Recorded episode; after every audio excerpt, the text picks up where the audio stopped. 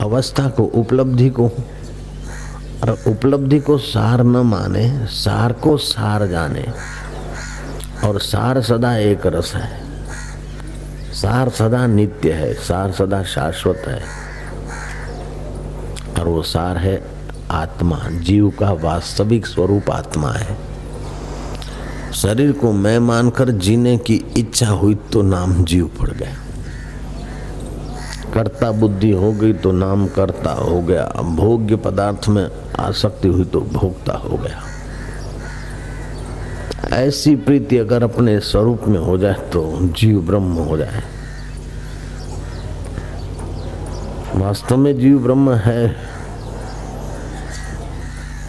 लेकिन जीव को अपनी अक्ल नहीं और शास्त्र और ब्रह्मवेता की बात मानता नहीं। नुकते की हेर फेर में खुदा से जुदा हुआ। नुकते की हेर फेर में खुदा से जुदा हुआ। नुकता अगर ऊपर रख दो तो जुदा से खुदा हुआ। उर्दू में जुदा लिखो, सिंधी भाषा में जुदा लिखो तो टपकी नीचे आती है। और खुदा लिखो तो वही नीचे वाली टपकी ऊपर रख दो। खुदा बन गया। ऐसे ही इंद्रियों में, देह में, मन में अहम रख दिया तो जुदा हो गया। और अहम मैं जहाँ से स्फूरित होता है, उसी को मैं रूप में जान लिया तो खुदा हो गया। इतना सरल है। हे राम जी, फूल, पत्ते और टहनी मसलने में परिश्रम है। अपने आत्मा, परमात्मा को पाने में क्या परिश्रम है? विचारवान के लिए संसार सागर, तरना, गोपद की नाई है और विचार रहित। ये संसार बड़ा उदधी है, बड़ा सागर है। कई अपने तप के बल से तरना चाहते तो कोई जप के बल से तरना चाहते हैं। तो कोई योग के बल से तरना चाहते तो कोई ध्यान के बल से, दान के बल से तरना चाहते। तो कोई पद प्रतिष्ठा के बल से तरना चाहते, ये सारे छिद्र वाले तुम्बड़े हैं। ज्ञानेश्वर महाराज कहते मेरे गुरुदेव कहानी सुनाया करते थे। कि उस जमाने में गुरुकुलों में गुरुओं की सेवा में बड़ा चाव रखते थे। आजकल लोग सूचनाएँ तो इकट्ठी करते हैं, लेकिन गुरुओं के हृदय को अपने हृदय में एकाकार करने वाले लोग नहीं। और ऐसे गुरु भी सब जगह नहीं मिलते। गुरुकुल के गुरु जी आए।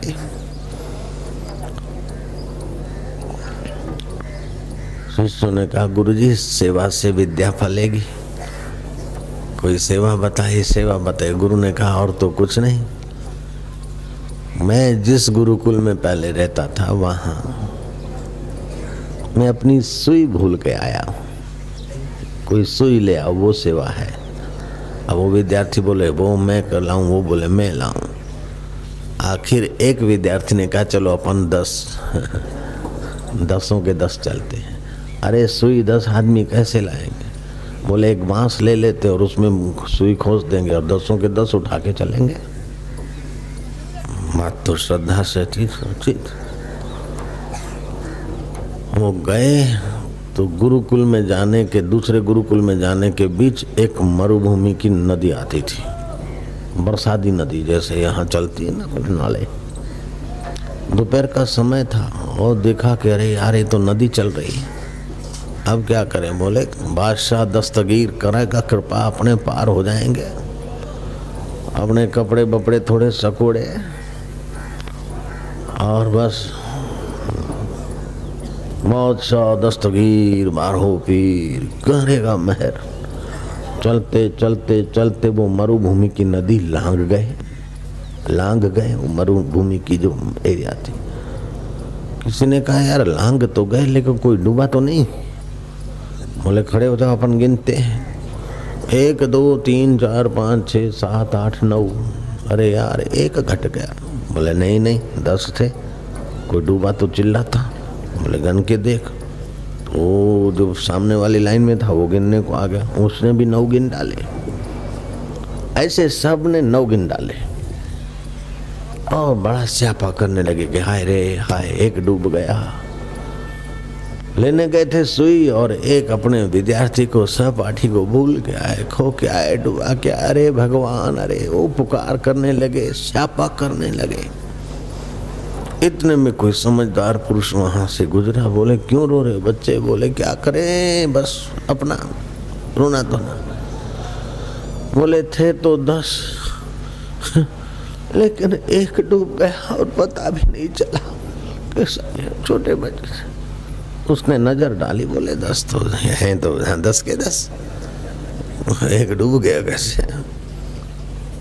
बोले गिनो मेरे सामने। तो उन्होंने गिना और गिनने में अपने को छोड़ के सब गिनते थे।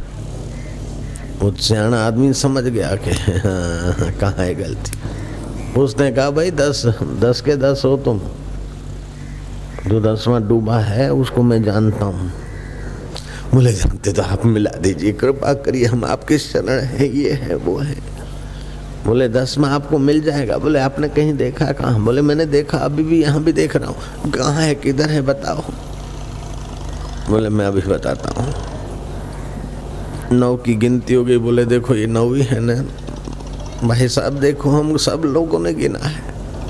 और भाई साहब ने पीछे पीठ पे दो हाथ मारे, बोले, दसवा तू है। अरे, मैंने तो अपने का तो गिना नहीं है। दसवा मिल गया मिल गया। ये दसवा मिल गया। खुशी मनाने लगे। खुशी तो मनाने लगे, लेकिन जो हाय घोड़ा करके स्यापा किया था, वो ढीमड़ा हो गया या चोट का निशान हो गया, वो उस समय नहीं मिटा, वो धीरे धीरे मिटेगा। ऐसे ही पाँच ज्ञान इंद्रियाँ और चार अंतकरण, ये नौ हो गए दसवां जो है, परमात्मा को जीव खोज रहा है। परमात्मा को हम खोज रहे हैं, सुख को खोज रहे हैं, लेकिन भैया, तू खोजने वाला अपने को गेंद। ढूंढन हार नु, ढूंढ खा मथा वही यार हो वही तेरा सच्चा। वो सुख के लिए बाहर भागता है, तू खुद सुख स्वरूप है, तू सुख सिंधु है, इसकी तुझे खबर नहीं।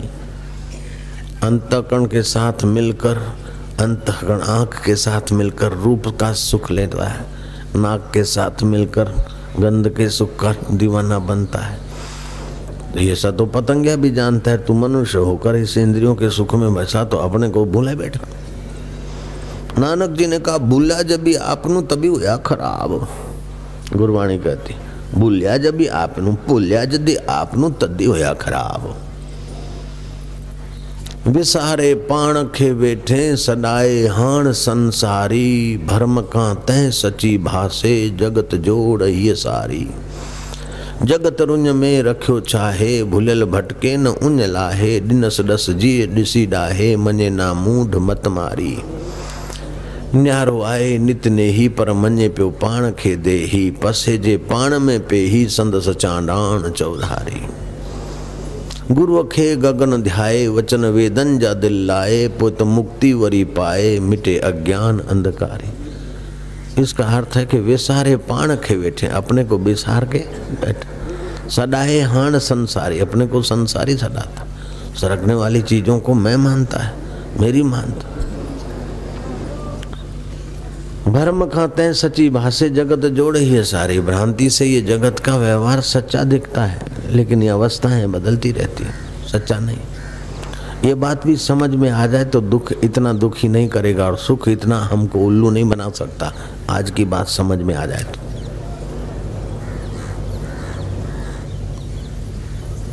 ये जगत की जोड़ ऐसे भासती है। न्यारवा है नित्य ही, नित्य न्यारा है, लेकिन मानता है अपने को दे ही।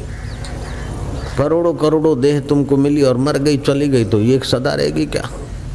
लेकिन इसी के चिंता में क्या करे? जी, ये तो करना है, क्या करे? ये तो ये करना है। तो मर रहे हैं इसी में। और उतना होता भी नहीं। क्योंकि अज्ञान न आवृतम ज्ञानम तेन मोहंती जनतवा। अज्ञान से ज्ञान आवृत हो गया, मोहित होकर जंतु की नाय हम घसीटे जा रहे हैं। अपने आत्मा का मल अपने आत्मा का स्वरूप का ज्ञान नहीं। न्यारो आए नित नहीं पर मने पे पाण के दे पसे जे पाण में पे अपने आप में जान ले अपने को। तो समझेगा कि मेरा ही चाँद, मेरा ही चैतन्य सब जगह विलसित हो रहा है। जैसे इस हृदय में सुबह उठते तो मैं हूँ, मैं का स्फुरन होता है, ऐसे सबके हृदय में होता है। घड़े अनेक है, आकाश एक है, घड़े अनेक है, चाँद एक है, तालाब, सागर, पोखरे अनेक हैं। लेकिन उसमें चमचम चमकने वाला सूर्य एक है, ऐसे अपने को ज्ञान रूप, सूर्य रूप, चाँद रूप समझेगा। स्वप्न आया, चला गया, उसको देखने वाला तुम। कई सपने गए, लेकिन तुम वही के वही। कई गहरी नींद की रातियाँ बीत गई, तुम वही के वही। कई जागृत दिन आए और चले गए, तुम वही के वही। कई दुख आए, चले गए। तुम वही के वही। कई सुख आए, चले गए। तुम वही के वही। कई बार मान आया, चला गया। तुम वही के वही। कई बार अपमान युक्त व्यवहार मिला, तुम वही के वही। जो वही के वही है, वो अवस्था नहीं है, वो नित्य है। जो नित्य है, वही हम है। इस प्रकार का जो दृढ़ ज्ञान है, ये सारे दुखों को सदा के लिए नष्ट कर देता है। बाकी सारी अवस्थाएँ हैं। ये अवस्थाएँ मन को मनाने के लिए है। उस ज्ञान में जिसकी स्थिति हो गई, वो ब्रह्मा, विष्णु, महेश, उस ज्ञान में स्थित है, भगवान हो। माँ जगदम्बा, वासुकी, और कई महर्षि कई राज ऋषि, कई देव ऋषि उसी ज्ञान में जगे हैं, इसलिए औरों को जगाने के लिए कभी कभार धरती पर किसी रूप में, किसी रूप में विचरण करते। यस्य ज्ञानमयम तप। जो इसका ज्ञान संयुक्त तप है, वही वास्तव में तप है। बाकी तप से भी अवस्थाएँ पैदा होती। लगभग आज से 26 साल पहले हम डीसा में रहते थे, उस समय की बात है। कहीं हमको लोग बहुत आग्रह करके प्रवचन करने को ले गए थे। डीसा से कुछ दूरी पर बाबर के रास्ते, वाराही आता है, वाराही। वहाँ एक सन्यासी मेरे को एकांत में मिलने आए और फुट फुट के रोए, पैर पकड़ के रोए। मैं क्या क्या है बाबा जी बताओ। उस समय हमारी उम्र तो छोटी थी, उनकी बड़ी उम्र थी। बोले, स्वामी जी, मैंने सत्संग सुना आपका। मैं खो गया और मैं लुट गया, मेरा सब कुछ चला गया। ऐसे करके वो सज्जनता तो होती ना साधु बनने में कुछ तो सज्जनता छुपी रहती है। वो बेचारे हृदय पूर्वक बोलने लगे। तो हम थोड़े शांत हो गए, फिर हमने उनको कहा कि स्वामी जी आपने त्राटक की साधना किया है। और त्राटक की साधना से एकाग्रता का बल था आप में। फिर आप किसी को पानी में देख कर दे देते थे तो वो ठीक हो जाता था। किसी का रोग मिट जाता था, किसी का काम हो जाता था तो लोग आपको भगवान करके मानने लगे। अब वो आपकी एकाग्रता की अवस्था या खर्च हो गया, अब होता नहीं है, इसलिए आपको लोग मानते नहीं और विरोधी हो गए। ऐसा ही कुछ है? उनकी श्रद्धा में चार चाँद लग गए, बोले, आप तो बड़े अंतर्यामी, आप तो ये है, आप तो ये है। ये तो सीधा गणित है भाई। अवस्था सदा एक जैसी नहीं रहती है। और अवस्था के सुख भोग की आसक्ति प्राणी को सत्य से वंचित रख देती है। इतने ही, ही मुखे मजाए जितने भी मज़े हैं वे प्राणी को बांधने वाले न मज़ा की इच्छा करो न सजा की इच्छा करो जो बीत रहा है उसको आप तटस्थ होकर गुजरने दो। क्रोध आया और देखो कि क्रोध आया है बीत गया। आपको क्रोध के समय भी क्रोध नोचेगा नहीं। क्रोध को देखो। विकार आया उसको देखो। आप उसके आकर्षण में आकर्षित हो जाते क्योंकि आप अपने को देखने की कला नहीं जानते, इसीलिए घसीटे जाते हैं। देखा जब भी आप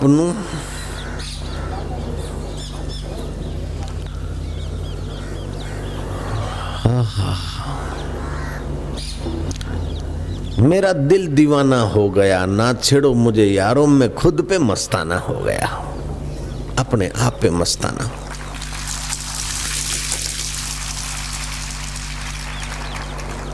अपने आप को देखो। अपने आप को पाओ। अपने आप को जानो। अपने आप में तृप्त रहो। पिक्चर तुम्हें सुख देगी। तो पिक्चर देखने वाले सुखी हो जाते। तो आप सुख सिंधु है, इसकी तुझे खबर नहीं। मेरे मेरे को ऐसी इच्छा हुई। तेरे को नहीं हुई, तेरे विकारी मन को हुई। मेरा ये निश्चय है, नहीं, ये तेरी मति का निश्चय है। तू तो इन सबको देखने वाला यार। उसमें रुक जा भैया। मन तू ज्योति स्वरूप अपना मूल पिछाण। फिर तुम्हारे से वही होगा जो भगवान नारायण से होता है। भगवान नारायण कृष्ण अवतार में कहते हैं कि मैं पांडवों की तरफ़ से लड़ा। लेकिन कौरवों के लिए मेरे हृदय में द्वेष न रहा हो तो और पांडवों के लिए मेरे हृदय में राग न रहा हो तो इस समता की परीक्षा अर्थ ये मृतक बालक जीवित हो जाए और वो जीवित हुआ, उस बालक का नाम परीक्षित रखा गया। सामने वाले के शुभ भाव आपसे वो करवा देंगे, सामने वाले के अशुभ भाव या अशुभ कर्म आपसे वो करवा देंगे, आप अंदर में देखेंगे। सूर्य करोड़ों अरबों अरबों जीवों को सुबह उठते ही मार डालता है। सूर्यदेव होते ही करोड़ों अरबों अरबों जीव मर जाते सूर्य को पाप नहीं लगता। और करोड़ों करोड़ों अरबों अरबों जीवों को जीवन दान मिलता है, स्वास्थ्य मिलता है, प्रसन्नता मिलती है। सूर्य को पाप नहीं लगता, क्योंकि सूर्य में कर्तृत्व ही नहीं है। ऐसे अपने स्वरूप में जाना तो फिर आपको न पुण्य होगा, न पाप होगा। पुण्य पाप बहुत नीचे रह जाएगा, आप इतने ऊँचे स्वरूप में टिक जाएँगे सुख दुख अवस्था आएगी और आप सुखी दुखी दिखेंगे, लेकिन आप गहराई में देखेंगे तो न सुख है, न दुख है। ये सब चित्त के धर्म है अवस्थाएँ हैं। इसलिए अष्टावकर मुनि ने कहा,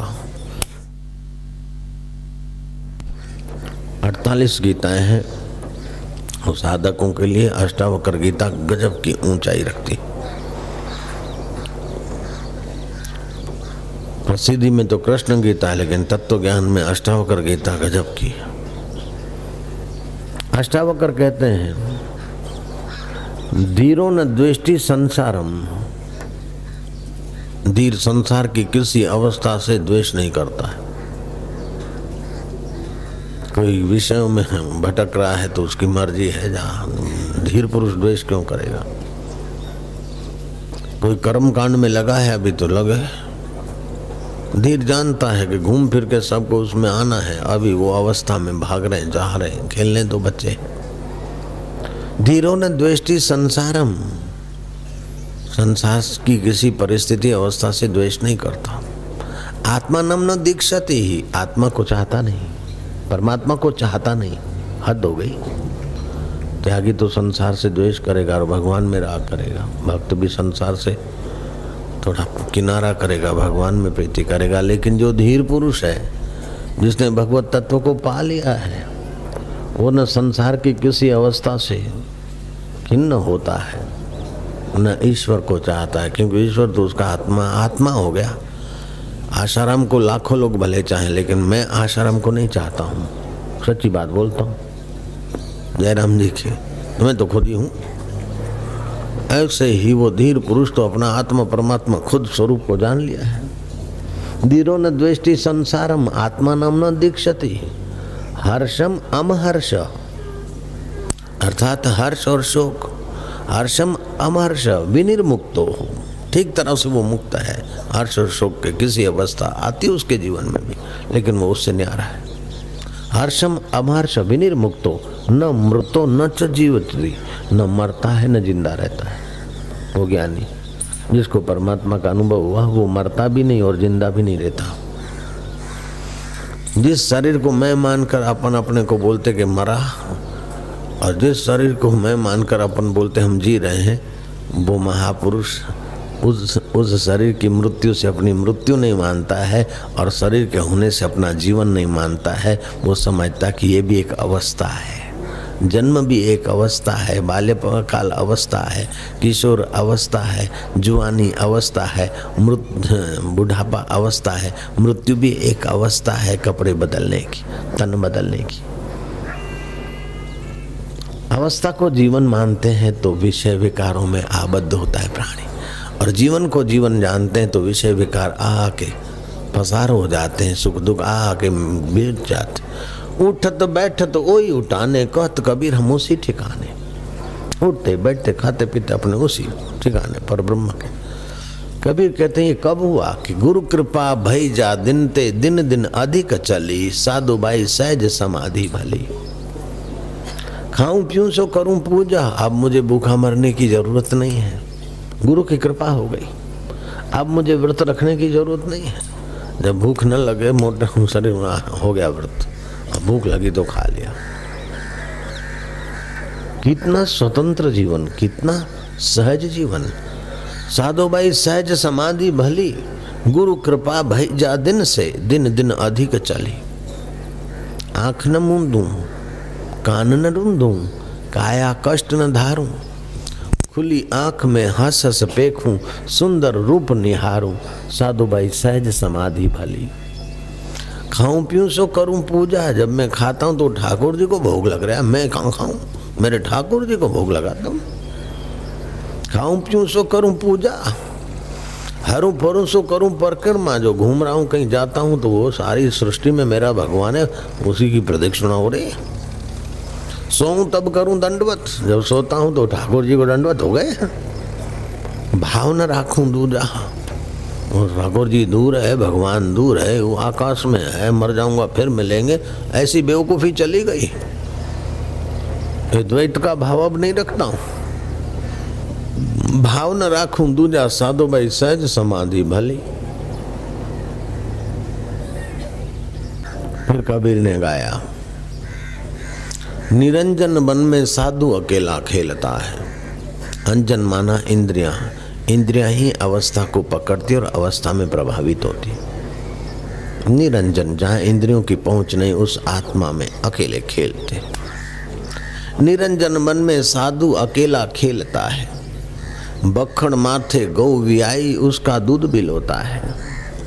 बखड़ माना शिखर को बोलते। ऊँचे विचार आ गए, ऊँचे समझ आ गए, ऊंचाई पे पहुँच गए। गाय भी आई मतलब ब्रह्माकार वृत्ति उसका दूध बिलोता है, माखन माखन साधु खाए, छाछ जगत को पिलाता। होना तो ये चाहिए कि छाछ अपने पिए और मक्खन मेहमानों को खिलाए।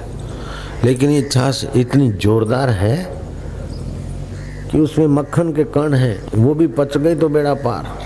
वो माखन रूपी अनुभव तो खुद करता है, लेकिन उस अनुभव को छूकर आने वाली वाणी रूपी छाछ जगत को पिलाता है। वो भी निहाल हो जाते हैं।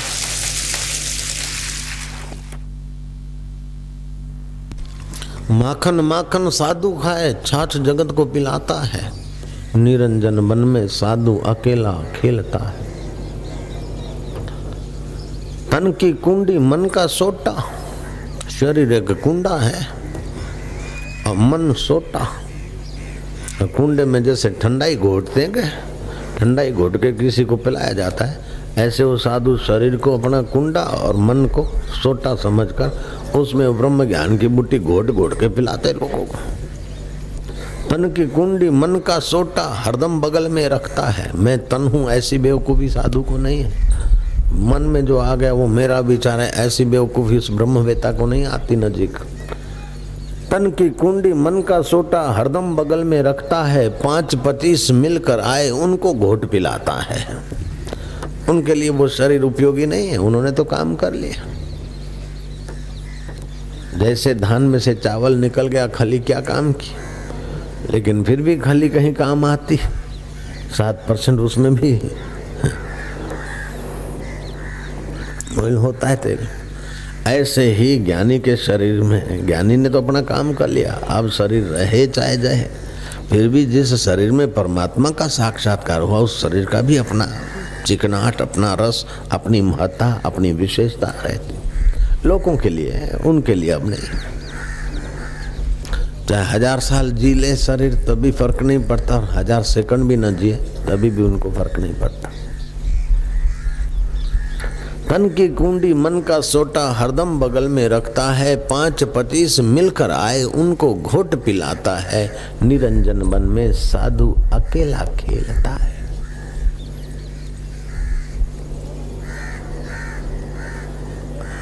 आए थे अकेले, जाएँगे अकेले तो कभी कभार अकेले बैठने का अभ्यास करो।